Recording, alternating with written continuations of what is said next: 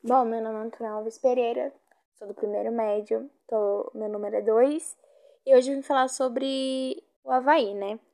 As principais manifestações artísticas que existem é uma boa parte, né, das pessoas da arte. É a maneira simples, é um, algo muito bonito de se ver e é um atrativo no olhar, ao toque ou aos ouvidos. Mas outras tantas, a arte ultrapassa essa ideia e se torna um meio de demonstrar o sentimento, como a raiva, o amor, é, a tristeza ou até mesmo o medo, né? E o processo de desenvolvimento, a arte pode surgir das maneiras de, de diversas maneiras, né? De diversas formas. É por um poema, uma composição, uma pintura ou até mesmo um formato ou uma construção.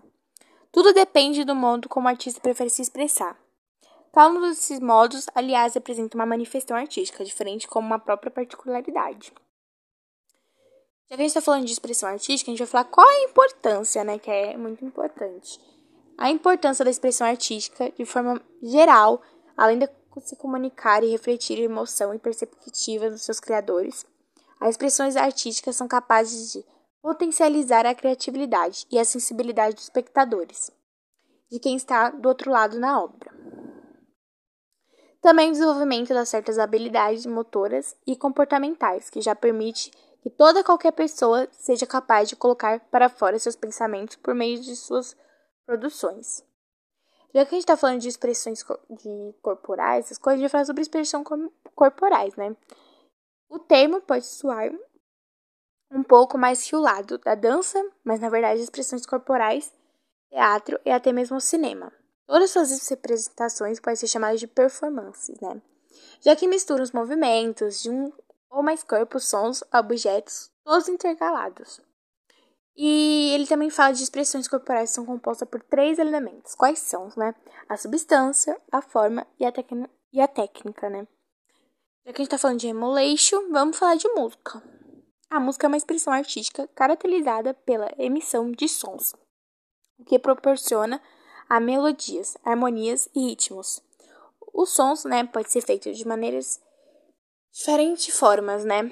Como instrumento, música ou a própria voz mesmo, né? Que você pode usar. Além de atingir praticamente todos os públicos, a música também é extremamente popular. De despertar os mais diversos sentimentos. E pode se tornar um momento especial e único na vida dos seus ouvintes, né? Já que a gente tá falando disso tudo, a gente vai pra leitura, né? O que, que significa leitura? A leitura é um conhecimento necessário para se ler e escrever bem, né? O autor demonstra seus pensamentos, né? Geralmente tem uma finalidade específica em mente, seja ela a de chocar ou a despertar do lado romântico do leitor, por exemplo, receptor, emissor, contexto, canal e mensagem. A escultura, né? As esculturas são uma das formas de expressar a arte por meio de trabalhos visuais e ela pode ser definida como um algo tridimensional, que já possui um detalhe em relevo, ou seja, três dimensões diferentes, né? E ela é feita de várias maneiras, né? Caso de argila, cultura escultura, surge após o manuseio do material ou sendo esculpida, né? Pedras e blocos de madeira e que se retira parte do material ao chegar esperado. Mas existem outras expressões artísticas, você deve estar se perguntando? Além da música, cinema, teatro, dança, literatura, escultura, citadas anteriormente, né, pelo que eu falei. A lista de expressões artísticas também é composta por pintura, história em quadrinhos, arte digital, jogo eletrônicos, fotografia, né? E é isso sobre o meu trabalho sobre Havaí. Espero que você tenha gostado. Um beijão.